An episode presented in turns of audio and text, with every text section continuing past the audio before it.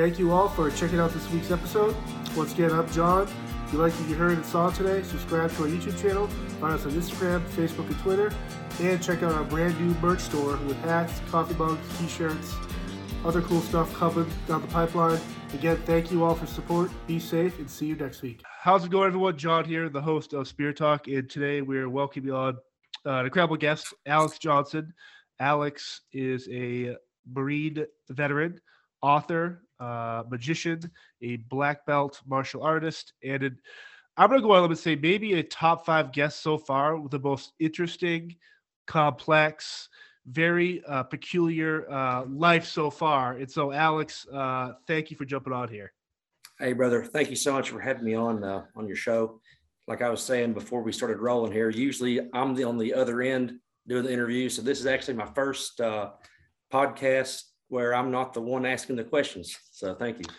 No, all good, man. It's it's funny because on before we kind of jump into this, I've always, I think you, re, I think you sent me a message, or you just we kind of connected on social media, and so I've always been very interested in, obviously, as you posted through the pandemic, whether it's the veteran stuff, um, it, obviously a lot of the magic stuff, which piqued my interest, and it wasn't until a couple weeks ago when I actually launched a, a very limited deck of cards for my store, where no because I'm always very kind of like, man, I never have a deck of cards and I launched it. It's been great. Like I only did a hundred of them, and it's the the cards themselves are very cool because obviously my friends and I, if you do drinking games or you want to play solitaire with your aunt and uncle and stuff like that, and then literally the day after you posted something about your uh, stuff you got coming up with the Kickstarter and the cards and the magic stuff.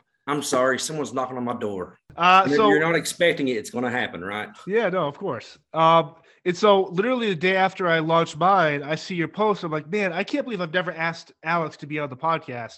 Uh, not just with the the veteran stuff and the the magic, but you just have this really cool persona. And I think it's beneficial for everyone out there to kind of uh, get to know you hopefully after this episode, ever people will kind of reach out to you and get to learn to understand you a little bit more better. And uh, but again, thank you so much for being on here. I appreciate it, man. Thank you for having me. And so to kind of jump into this, now I know the magic is for me, I'm just kind of blown away because I don't understand it. I grew up watching the Pendragons and Penn and Teller and reading all the Houdini books, all that stuff. But before you get we get to the magic part, you served in the Marine Corps, and th- again, thank you for your service. And the interesting for me is like I'm always curious why people joined the military. Is this a was this a family tradition? Uh, was this something where uh, your friends were doing it? Like, why did you kind of initially jump into the Marine Corps? Well, um, I grew up with a family of you know veterans. My grandfather, he was in the Air Force in the Korean War, and um, you know his brother, so my great uncle, he was in the Army, and my uncle, he was in the Marine Corps so I grew up as a kid, you know, playing army man, you know, with my cousins and everything, running around with BB guns, shooting at each other. And one thing led to another. I was 18, uh, getting ready to graduate high school. Didn't think I would be able to make it in college. wasn't disciplined enough. Barely made it through high school.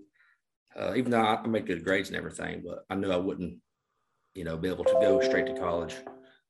And so I just I just took a leap of faith, and I wanted to you know join the best branch as far as uh, what the perception was. And so I enlisted into the Marine Corps at 18, graduated high school. Three days later, I was in boot camp at Parris Island, and I keep getting notifications. What the hell? All right. Sorry it's one of those things where I was I did law enforcement for a long time, or for seven, eight years of my life, and yeah. growing up you play cops and robbers, good guys, bad guys, cowboys, Indians, like all this stuff, and you with your BB guns running around playing army. I always find it very interesting that those people, like you and I, and obviously countless others that grew up doing that, actually jumped into that line of work or dedicated part of their life to that. And it is for me, it's like so the first day I got my badge and stuff, I'm like, man, I was just a kid running around the woods throwing rocks at my friends who were robbers or doing fake arrests and stuff. And so, as you're in that setting in actual combat in Iraq, which you have been, is it tough to look back at those memories, or those type of memories kind of keep you alive and like kind of keep you balanced where yes you're dealing with the horrors of war and everything that's going on the good and the bad serving um, that your part of your childhood is still with you in those times i mean to be honest i haven't thought about you know that at all until just now when you mentioned it you know because uh, i guess i've lost touch with a lot of you know my childhood friends and so i hadn't put a single thought into you know any of that until just now, really. Right on.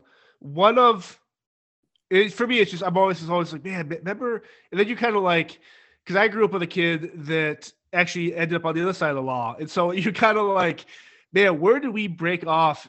Where one went good, one went bad, but uh, it's one of those things where it's a very interesting case study, uh, character study of certain people, how they how they end up joining a different career or live the rest of their life one of the things for you as you jump into start doing the military life is how did magic play a role? Was this something that came after the military or were you always the type of guy that was into magic in, through the course of your military career? Um, the best way that i can explain how i got into magic was uh, las vegas as a kid. It was like 2002 or 2003 um, went to Las Vegas and I went, I think it was at Circus Circus or Caesar's Palace or somewhere. And I saw a magician at a magic shop. He had this card and he threw the card and the card went all the way around his body. And as a kid, I was like, how, how? I got to know how this works. And so uh, my grandmother or whoever bought me that, you know, little trick. And that started my interest in magic. And then I've got the cups and balls, you know, that little routine. And uh, so it's something that I've always had in the back of my head. But really, this is going to sound kind of funny, but really, what really got me into the world of magic was a video game that was called uh, The Elder Scrolls 3 Morrowind. Oh, wow. Around the same time, 2002, 2003. And I always wanted to play as like a thief, you know, as the stealthy character that would sneak around and pick pockets and whatever. And so I bought a book called, uh, it was How to Pick Pockets for Profit and for Magic or something like that. And so I started learning how to pick pockets. And then that led to a DVD called Mastering the Art of Pickpocketing by James Coats. And then that went to Mastering the Art of Watch Stealing. So at, you know, 13 years old, 12, 13 years old, I'm stealing people's watches off the wrist. I'm stealing people's belts and like no shit actually stole you know one of my brother's friends who's you know four years older than me so he's a teenager and i'm just a young kid and doing you know the magic trick where you you know it's misdirection where you have them hold a card in their hand or whatever and in the process of it you're so confusing their senses you're overloading it and i'm having him spin around in a circle and uh, actually stole his belt off of his waist and i held it up you know just like the dvd taught so uh, that's what I'm started Magic. Now, video game and Las Vegas. As you well, the military, when you have the time off, the, the you don't really have a time off, but when you have the downtime, is you are you doing this magic and stuff with your buddies, your battalion, your the rest of the troops? Like, pretty much. Uh, that was when I was a kid, and then I mean, I would do basic coin banish things, but I don't really have any uh, memories of magic, you know, as far as in the Marine Corps, because I wasn't uh, actively, you know, pursuing it, you know. Now, when you get out of the military, though, you do pursue it because now here you are launching Kickstarter. You got new products coming. After when you leave the Marine Corps, what was the motivation to get back into magic? Um, I actually wrote a book about it right here, and it, this kind of uh, tells uh, some of the very weird encounters. You know, it's called The Book of Magic by AJ Christoph, which is a play on my name. It's my pen name. But more or less, that goes into, you know, meeting magicians. And it was 2011, something like that, uh, which is, I don't know how much of this I want to get into necessarily, but short story was I was going to visit a shaman in Nashville. Of all things, oh. yes, I was going to visit a shaman because uh, I was into like the more esoteric, you know, side of magic. And yep. then on the street of Nashville, chance meeting. I wasn't drunk, nothing like that. Just parked my car, going downtown to go to the bars and everything. And I run into a street magician. And this man here, it took me seven years to, you know, track him down on the internet and find out who he is because his magic that he did was so real in my mind that I was like, it has to be real. It has to be real. You know, it has to be real. And uh, so that was 2011, I think. And that's what started me actually really seriously wanting to look into card magic because he was doing things that was completely, uh, you know, magic to me, you know, as my perception at the time. So that inspired one thing, and then one thing led to another, and meeting magicians. Like it's really, really weird. How often does somebody meet a magician, right? Well, never. This is the first time I've actually talked to one per se. Now I've had those weird, awkward encounters, like some of like Criss Angel backstage of the show or so, but it, it's just that being they're not that stage persona, and so that's why I'm like I had to reach out to you because I'm like I hopefully you can kind of give some sort of like human aspect to what goes behind the musician because I think there's this connotation where it's like, oh, they're everyone's David Blaine's David Blaine 24 7. No, he's a character when he's doing the magic. He's not the same guy. So it's kind of interesting to see you here, just kind of maybe pull back the veil a little bit of this, uh, the concept of magic. Yeah. Um, speaking on that, kind of funny because uh, one of my previous girlfriends, she's like, it's always the AJ show. It's always the AJ show saying that I'm always trying to entertain and stuff. So for me, I guess I kind of do go into a certain character, but I guess the easiest way to explain it is it's it's just it's a part of who I am, and whether you like that or not, she that's what you know made her be interested in me was I was doing magic at a bar in San Diego. This is a super funny story, man. I love the story, and uh, so I ended up winning over the bouncer. Right, I was doing magic to him, and I made the bouncer become my friend.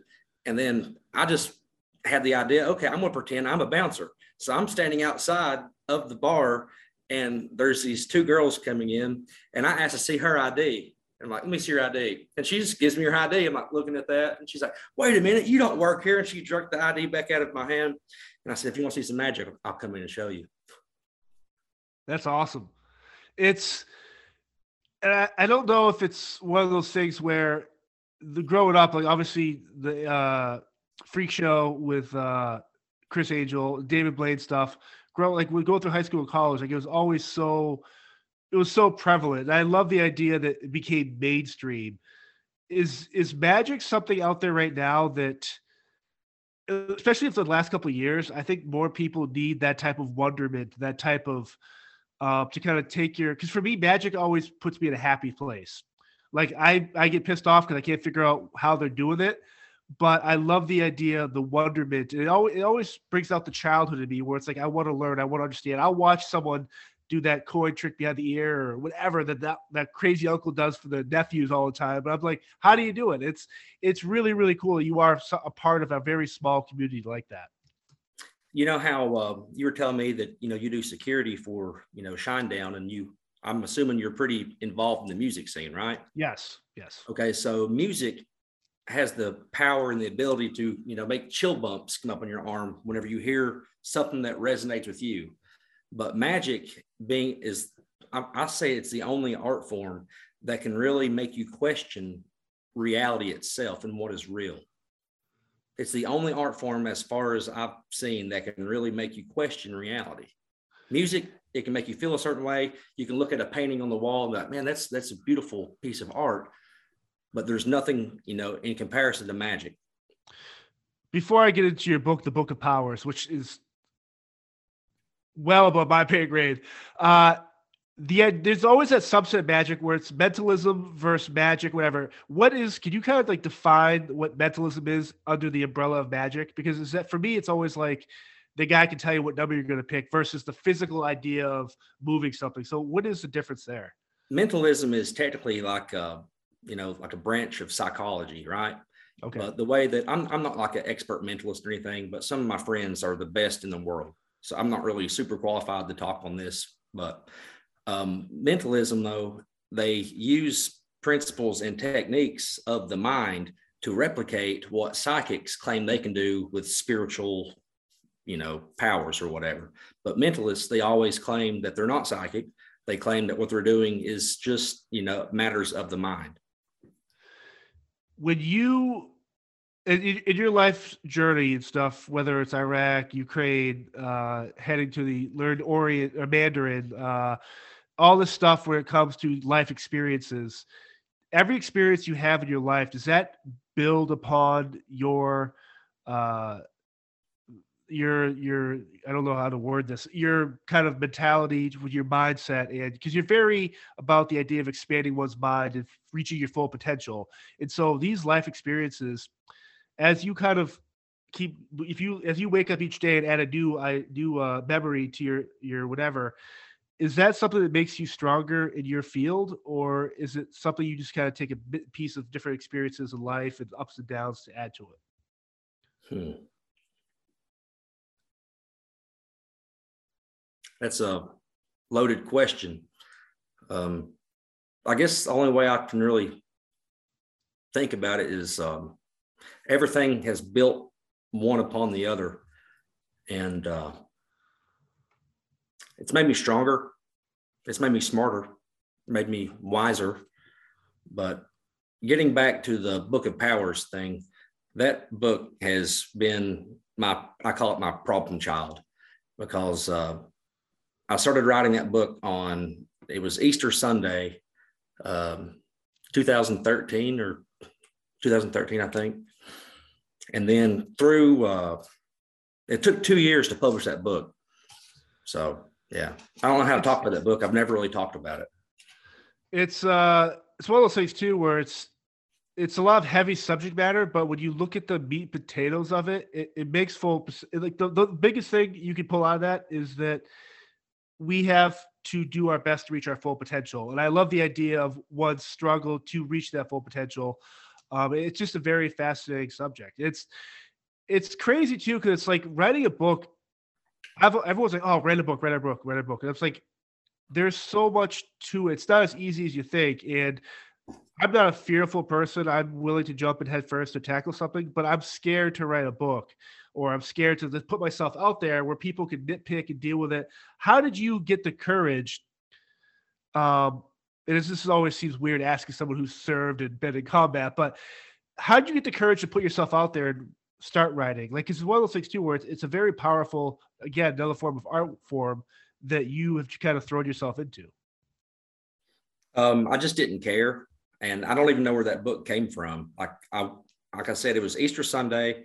I woke up and I was in college at the time, going to ETSU in Johnson City. Um, had a little apartment, little townhouse type apartment with my best friend.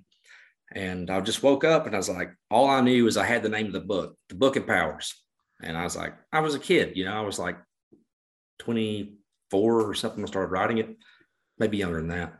And I just had the name of the book and I obsessed over it, The Book of Powers. And I just started, started writing and started writing. And it went through many renditions. And uh, I can't really say that everything in that book I agree with now, right? And I'm not really even saying that I've reached my full potential, if that's even a thing, if someone can even reach their full potential. But it was just a creative art project, more or less. And I had the idea, the Book of Powers. And I think in the first night, I wrote like 10,000 words or something. Just crazy. And when it comes to dealing with like your PTSD in magic, is there a does one does your does the idea of magic and doing that type of stuff help your PTSD? I mean, it's my therapy, you know, like sometimes I get anxiety, right? And so I'd always be fidgeting. You know, some people have a fidget spinner. My fidget spinner is a deck of cards. I think in a couple interviews and things that David Blaine said, like uh, he just more or less said they feel cool. He, him as a kid, he said it made him feel more like an adult because that's pretty much how he could relate, you know, to adults a, as a kid and be able to fool them and create that feeling of amazement. But for me, it's uh, I would just I get home from work. I worked in construction, and I just sit around, drink beer, and I would just play with the cards in my mom and dad's garage. One of the funny things I always see out there, like around Christmas time, especially, is like those learn uh, how to do magic in like 10 easy steps, whatever, those little booklets that Barnes and Noble puts together. If someone wanted to get into magic in like in a real honest way, like try to understand it, just even the most basic principles of it, what's the first step that someone could do? Is it just pick up a deck of cards and just kind of play around with them? I mean, that's a great start. You know, uh, learn how to shuffle, learn how to shuffle cards, and um, like there's different. There's people in the magic community that are the stricklers. You have to have a mentor. You've got to read the you know original books. Um, I have I've read a few of the books and everything, but now it's we live in a different time, right? So you can just go onto YouTube and look it up. And I don't necessarily like that, but right, you know, that's that's the reality of you know the internet age. Uh, so a question I just came up to my head: When you uh, if you when you go back go back to Vegas and people that can count cards and all that stuff. Now I know it's obviously frowned upon, but for someone that's trained in the science of shuffling decks and the permutations of what possibilities are and all that stuff, like you are, and obviously a lot of your friends are, does that give an unfair advantage to like how is that? Because I'm always questioning. Oh, hit them. I, I I don't gamble. I love watching people gamble. I love the science behind it. I love watching people's intuition and how they kind of play against each other. But for someone like you and these other people that can are really good with numbers, how does some something like Vegas or casinos or people like that kind of mitigate that type of issue that could pop up? Um, I'm not, I didn't really catch that last question because I was no like how, like how, like how does Vegas like how do they prevent people like yourselves that are not I'm not saying they're cheating, but people that could discount numbers and know like based on shuffling and the chances of stuff like that, like how do they kind of mitigate that type of issue from popping up? Say someone that can figure out that this dealer's making mistakes. Well, um, you're the security guy, so I can tell you from my experience. Though um, I was at a casino, and uh, I was showing magic there in the casino, right? Because it's a it's frowned upon, but you know whatever. I want to show magic anywhere I go. And the security actually came. I have video of this still on my phone somewhere. But uh, what I was doing was I was showing magic to people, and people were giving me money. They were giving me tips and I, I made like three or four hundred dollars, you know, in a couple hours in tip money. And I turned right around and was putting that money back on the roulette table. And so the security, they came down and said, Hey, we've been watching you uh, more or less knock it off. But I'm like, what's the big deal? You know, people's giving me money and I'm putting it back on the roulette table. But speaking on, um, do magicians have a little bit of an advantage, you know, with any type of card game or uh, specifically roulette? In my book, you know, I wrote about the advantage of uh, knowing cards in roulette. And I wrote a little bit about a technique that I use to, you know, take a thousand dollars, turn it into two thousand dollars. And uh, it's it's pretty much it's a guaranteed method to win at roulette. But it comes down to intuition and knowing whenever it's going to hit red or knowing when it's going to hit black. What I attribute that to is I play with cards so much, you know, and it's but it's more about intuition, right? Now, just for the listeners, um, intuition is that something that you can increase or get better over time, or is that something you just always had in your body that you just have to trust your intuition? Like, or is that something I can kind of train it to make it to to make my intuition seem bigger? Um, who knows? You know, really, who knows? I feel like what I've did with magic over these years has made me be, you know, more intuitive. But at the same time, uh, for example, I always win playing roulette. Always win playing roulette. Always. Last time I lost two grand. Last time I lost two grand, right? And so the way I looked at that was uh, this time I bought the experience of not winning at the casino. But all over all over the United States. I've traveled from drove from here to uh, Los Angeles, Tennessee to Los Angeles, and every time I drove past a casino, I'd go in and I'd win playing roulette. But where I the reason I didn't win this last time was because I had a friend.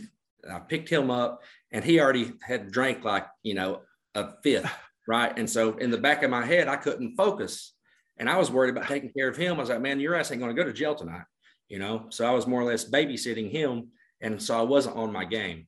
So can intuition be developed? I believe so, but I, am not like a lot of magicians. I believe a little bit of that hocus pocus bullshit, right? So I believe right. in this stuff. What is the one magic trick that you've seen of your life that's that you're just like this doesn't make any sense. Like you, even from coming from your point of view, where it's like I tried to figure out how this person did that. Um, I'm easy to fool when it comes to magic. You know, like a crazy experience was meeting Peter Turner, who I'm actually oh wow wearing his wearing his hat. He gave me this hat in Blackpool in England, but uh, so I, I, went to this magic convention, and there's a, on one of my podcasts I had him on the show, and I briefly talked about this. But so this is in Taiwan, right? And Pete, you know, he's covered in tattoos, face tattoos, and all that stuff. And so um, he needed somebody that could speak English to be part of his show. You know, there was a native English speaking person. And so uh, he ended up calling me up on stage and we ended up making friends. And so it was everything he did on the stage show was amazing, right? And then I wanted to go out. I wanted to go out after it was all over with. And I asked a few people, no one wanted to go, but Peter Turner, thank you. He wanted to go out with me into, you know, out in the city in Taipei. And so he's in the front of the taxi. I'm in the back seat of the taxi. Uh, my girlfriend, she's back there with me. So we're in a taxi. There's no way anything could be set up, no way anything could be staged. And I asked some things, and I don't want to go into the full right. routine that he did, but I asked how he did it. He said, simple. It's like this pick up your phone. And so I picked up my phone. He says, open up your calculator. Open up my calculator. He goes, okay, start typing in numbers. He said, start typing numbers. So I type in, he said, now look away and don't look and start typing random numbers. So I look away and I just start typing random numbers in the back of a taxi, right? And uh, he goes, well, the, what you typed in was 627 93472. And he read everything that I typed in consciously. I typed it in consciously. And then I looked away and started typing in random. And he nailed every single thing. In the book I've mentioned before, I've learned how I've learned the techniques and the methods behind every single thing that I've wrote about in that book. But that's the one thing that I have no idea, completely fooled, no idea. It is it real? Is it real? You know, who knows? Well, I just got goosebumps listening to it because it's like I'm always again I'm back to the wonderment of that. I love that the power of magic can do that no matter what age, uh, sex, whatever religion. Like magic is so cool. Uh, they can kind of bring people together like that. Just for you to have that experience too, it's just it, it's kind of cool too because now it pushes you to try and create that same experience for someone else. But given he is the best oh, in the world, in my yeah, opinion, right? Yeah. So he's uh, he's like I, I called him the mentalist mentalist. So he doesn't really perform a lot. He does uh, he did a lot of workshops. So he would travel and he teaches magicians. And he was a consultant for David Blaine, I believe, and he's been consultants for different TV programs and all that. So he's like, there's different tiers to magic. And the magicians that I see, you know, on, on Instagram that are revealing the tricks, you know, so you got the dopey magicians that, you know, I'm not going to look down on anybody, right? But there's different tiers, right? There's different levels. Yeah. It's like we get that you didn't really saw that girl in half or the tiger didn't become a, a topless model. Like we get it. Like we, we yeah. understand. Uh, so you learned Mandarin in the course of your life. Mm-hmm. Um, how does that come to be? Because I find that that's just not something that read someone randomly just picks up and learns. I didn't. I didn't even want to do it. I did not want to do it. I felt like it was like a a spiritual journey for me because I, I, I did you know taekwondo and I did martial arts you know all of my life more or less, and then I wanted to learn uh, qigong and tai chi and kung fu, and I was like, well, in order to really learn these martial arts, you need to learn the hard and the soft. And so that got me learning about Taoism. And then I was like, well, in order to really understand this, you have to learn the language. That's what my brain was telling me. And I was like, damn, I don't want to learn Chinese. It's, that's an awful sounding language. I don't like the way it sounds. But my brain is like, no, this is something you have to do. And so I did a private tutor uh, for a year whenever I was still in college. And then from there, um, I progressed pretty good. Ended up getting uh, having a Beijing Beijing accent, and then uh, I was going to move to China and work in uh, Hangzhou or Guangzhou. And at the time, uh, you know, I didn't want to talk to dudes on the internet, right? And so I was in this group chat, this Facebook group called Let's Speak Chinese. And there's this little Chinese Taiwanese girl I was talking to, and uh, I was talking to her. I was like, I'm going to move to China to teach English. And she's like, don't go to China. I'm like, why? She goes, well, because uh, you should go to Taiwan. And I was like, what the hell's Taiwan? And she's like, well, it's a, you know, democracy. And plus I'm here. And I was like, oh, okay. And so uh, she ended up helping me land a job in Taiwan and ended up being with her for several years. A great lady, you know, still, still care about her. And then um, I lived over there for a year and then I split up went back for another year. So I've lived in Taiwan about two years, private tutor for one year, and I still can't speak Chinese worth a damn.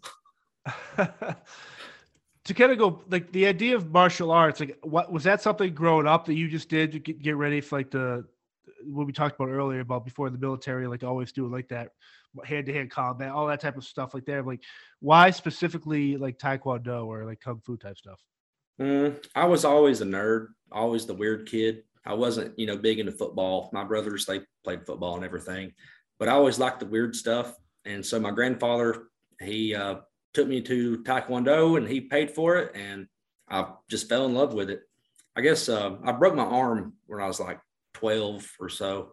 And so uh, that kind of scared me away from playing football because I played music too, guitar. And uh, so my way of, you know, being athletic was martial arts you talked about learning the hard and the soft of it and the idea of a strong mind. I i think a lot, a lot of times you watch like these athletes or these people that are very physically dominating they're always doing the supplements they look amazing but they have a weak mind or whatever. For you to find that balance um, how important is that for you as you kind of move forward in your life? Um, i mean I, I, believe you should always be balanced. Obviously uh, you know martial arts teacher once said the art of walking is actually the art of always being off balance. Because whenever you're walking, you're in a constant right. fall. So everything, you know, right here, I've been chugging water. I drank too much last night, so I'm a little bit dehydrated. So to bring balance back into my life, I'm chugging water. Let's. I want to talk about your Kickstarter you're coming on. I want to talk about your web store, um, your new deck of cards again, as you get to this level where you're at, the confidence has to be there. Everything has to be out there. The people have to really buy into what you're doing. And so, how did that come to be? Like, when did you just realize you need to start designing some of your own gear and tools and stuff like that? Um, I wish I had it prepared, but uh, my logo, if you see my logo, that came from a watch. Okay.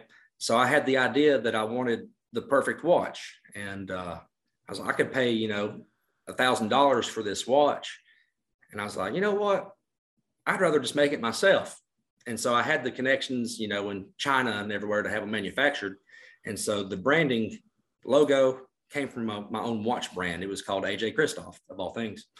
And uh, so I've always created my own merch. But speaking on the cards, that that's a that's a funny story, man. Uh, somebody wanted me to promo one of their decks, and so they mailed me one of their decks, King of Hearts Playing Card Company. And so they mailed me one of their decks to help promote them. And there I was, you know, took their deck of cards and I just threw it out the window of my truck. I mean, anyway. And so then I realized what I did because sometimes I get, you know, PTSD episodes and stuff. I get paranoid, whatever. So it happens. Right. And uh, the reason I didn't, the reason I did it is just because uh, the, it was a beautiful deck of cards, but uh, I'm not, I'm not gonna get into it. Long story short, they send me another deck of cards. I'm like, I'm, I'm sorry I did that. I was being crazy. I shouldn't have did that. And I get paranoid again, throw that deck of cards out the window. So two decks of cards two of the prototype decks are laying on the road somewhere. I don't know where they're at. I don't know. And uh, I was like, man, I'm crazy. I'm sorry. I, I was like, how about this? How about you design me a deck of cards? And that's how we have these coming about. It's a funny story, you know, but it's the truth. And so now, uh, so King of Hearts, they designed them, and uh, pretty much all I did was gave them some creative input and and they did the rest. So I love that for some of the sides of magic, or the only time I pick up a different cards if you want to play charades or bullshit or rummy or bullshit poker with your friends, I never really looked at the deck per se, like the actual the type of paper. I would get pissed off if the cards would soak if you get beer on them, they get wet, you have to throw them out, or you notice certain things like that. But what what about a really good deck of cards sets it above a cheap deck where it's like the ones they throw at the, the gas station counter for a dollar? Yeah, uh, the card stock, uh, the quality, like these I've used a lot. They're starting to, you know, get a little bit dirty, but see the way they they're not ah, as good as they were because I've used them. But having the air cushion on the top, so that way the cards will glide together and they don't clump together. That's a big one. It's hard to do a lot of the, uh, you know, techniques with a card that's just a piece of cardboard.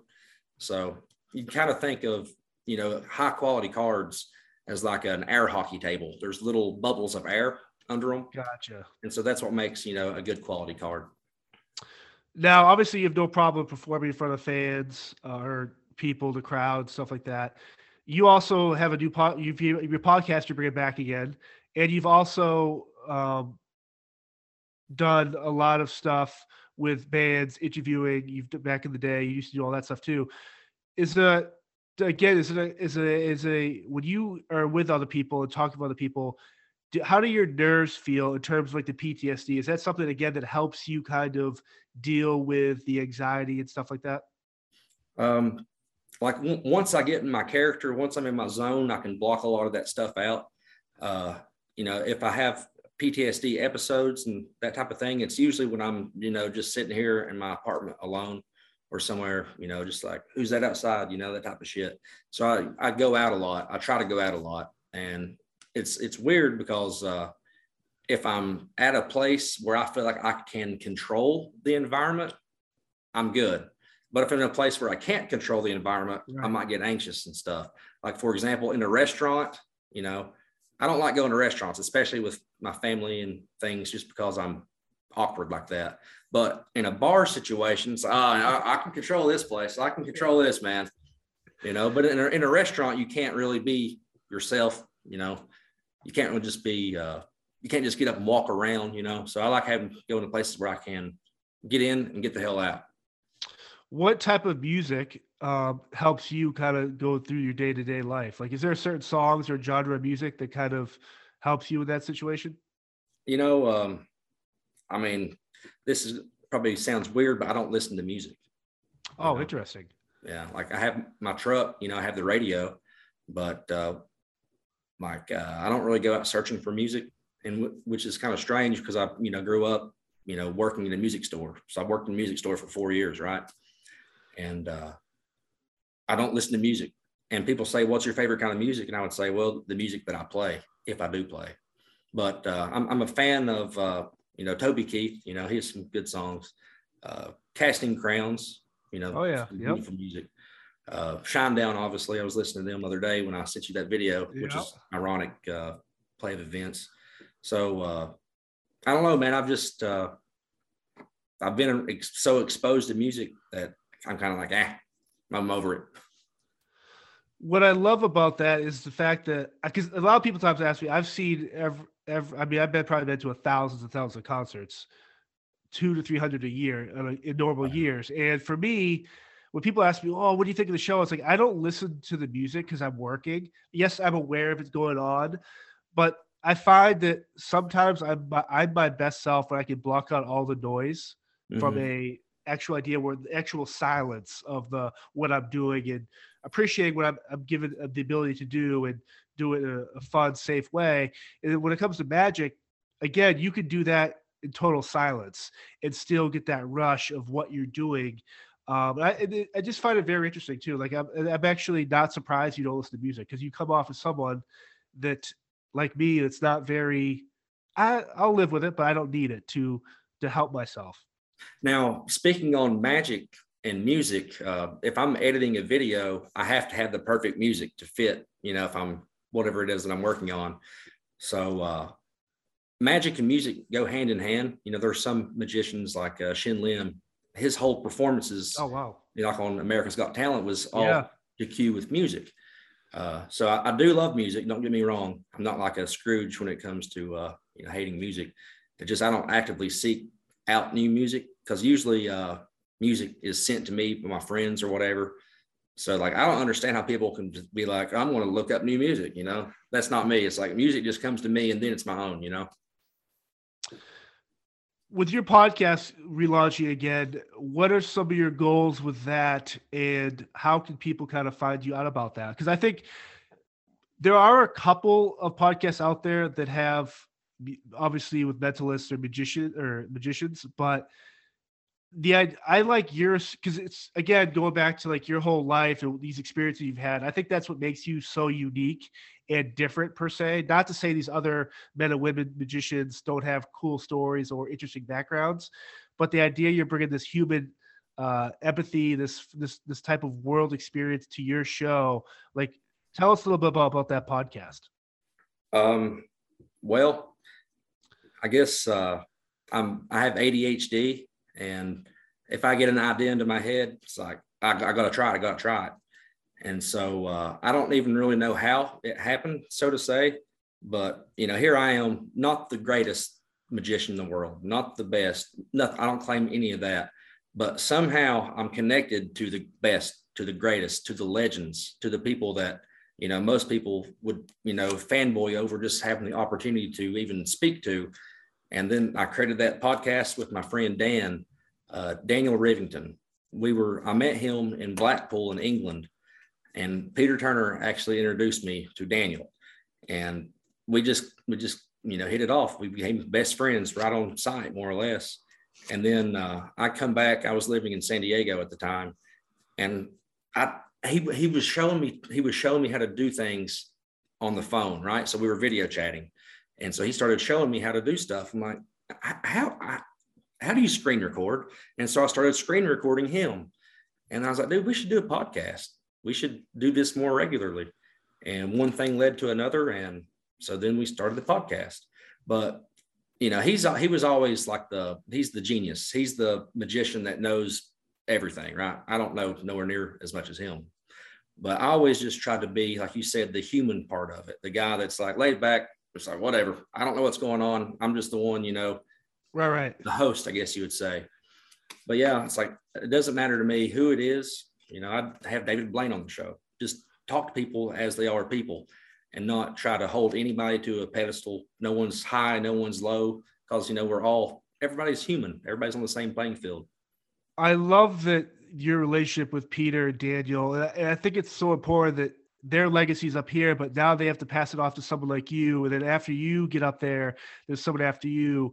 How important is it you to kind of preserve the legacy of magic and push, like keep pushing down through the history these different techniques and tricks and stuff? And I think there's it's one of those things too where I'm always afraid it doesn't have to be magic, but all the stuff from history, like all the tales and all the folklore, like I never want those stories to stop, and I never want magicians to stop with their tales and stuff like that. So, how important for you is to keep preserve the idea of magic? Um, well, I've never never thought about that. Excellent question. I've never thought about it because uh, kind of the way I look at things is if it's meant to exist, it's going to exist. Getting a phone call. Sorry. If it's meant to exist, it's going to exist. If it's meant to die and burn out, then it's going to die and burn out. Like a lot of musicians, especially you know rock stars, they have this idea. Oh, I got to be the rock star. I got to be the greatest. I got to be remembered and stuff. It's uh, the only time I ever thought like that was whenever I was a kid, and uh, more or less, uh, my mom would ask me, "So, what do you want to be when you grow up?" I sure as hell didn't say I want to be a magician. All I said was I want to be remembered. I want to go down in history. And I don't know why I thought that as a kid because I've never really cared. But uh, I think magic will live on. If I'm meant to be remembered, then I will. If I'm not, then what's it really matter, you know? Right. Just again, the whole idea of magic is so fascinating to me. Like I have a thousand questions in my head that I, I'll save for another time, maybe off off the uh the podcast. But again, if people want to reach out to you or find out what you're doing, obviously you're very active on Instagram and Facebook.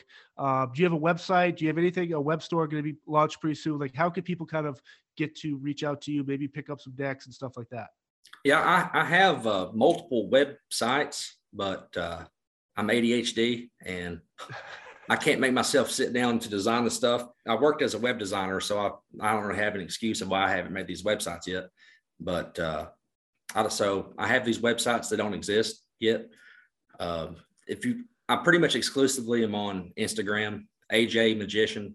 You know, you probably can give the link or whatever. Yep. Uh, if you Google AJ Christoph, that will bring me up, and who knows what I'll that'll bring up. But uh, oh yeah, I want to show you this.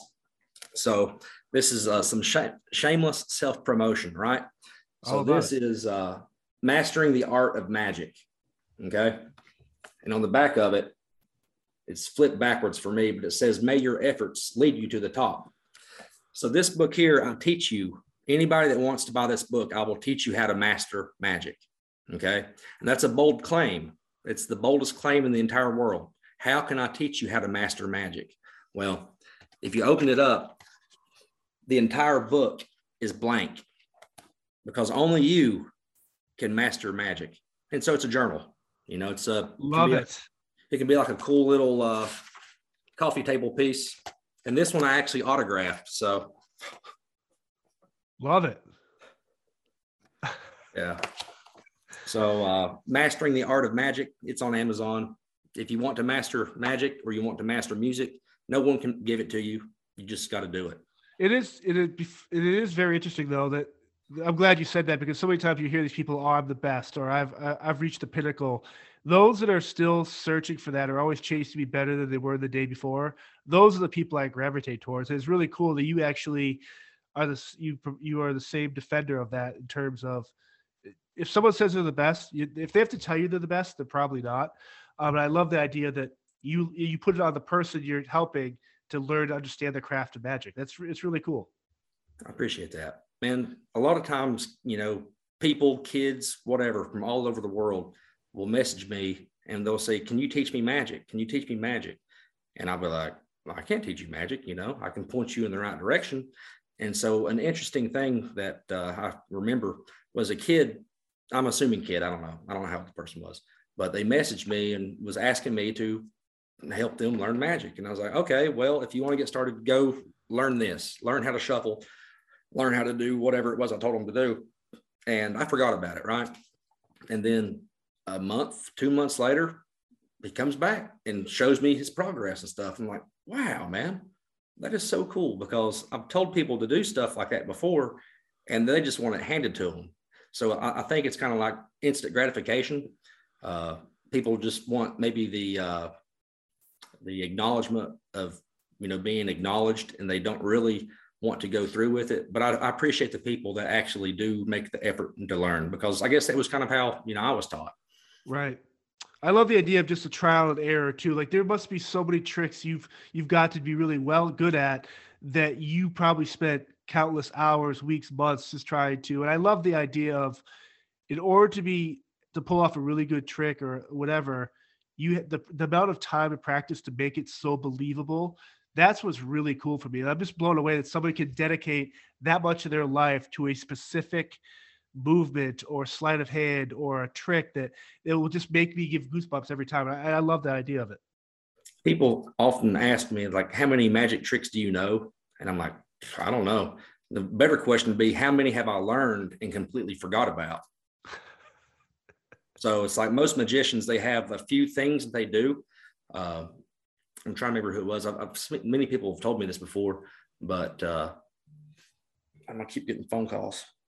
But um, they say, "How many tricks do you know?" You know, you can learn thousands or whatever, but really, to make it as a magician, you only have to know like three or four, maybe five tricks if you're going to you know be performing table to table or in weddings or whatever you have a small group of people right and you go through maybe four or five solid perfect tricks and then you know five to ten minutes there and then you move on to the next table. So then you do the same thing repeat it over.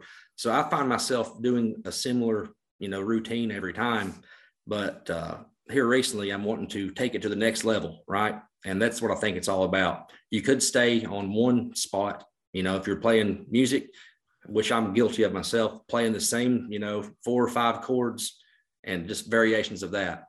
But to make it to the next level, you have to make progress. You have to move up. And so that's what I'm trying to challenge myself with today. I love that. I think you're going to get there and I will be a champion of everything you do because I think you have a very unique story that you're still writing. And uh, I can't thank you enough for jumping on here, AJ. Hey, man. Thank you so much. Uh, we'll talk soon and then uh, be safe. And then once again, thank you for jumping on here. All right, John. Appreciate it, brother. Thank you. How's it going, everyone? John here, the host of Spear Talk.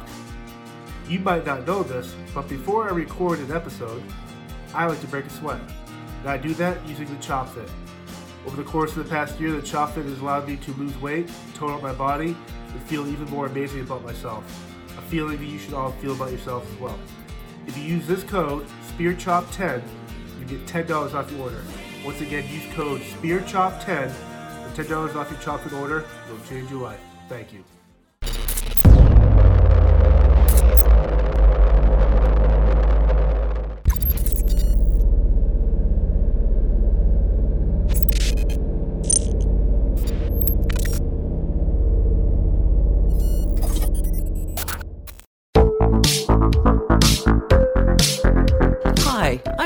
Thiessen, the host of Broadcast Dialogue, the podcast. We focus on Canada and the challenges facing Canadian radio and TV, as well as highlighting those moving the industry forward from podcasting and streaming to new broadcast tech.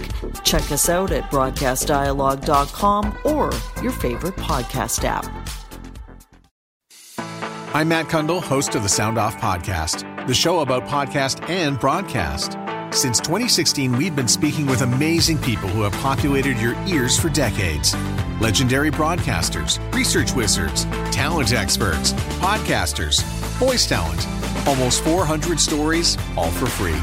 Subscribe or follow the Sound Off Podcast on Apple Podcasts, Spotify, Amazon Music, or at soundoffpodcast.com.